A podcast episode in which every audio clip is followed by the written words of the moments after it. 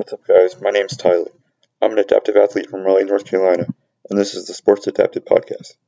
Sports have always been an important part of my life, and I have made a lot of friends through my years as an adaptive athlete. Each week, I'll hang out with a different adaptive athlete and talk a little bit about their sport and their life. My goal for this podcast is to spread awareness of adaptive sports to both prospective athletes and anyone else that might just want to learn something new. So make sure to check back each week for a new episode.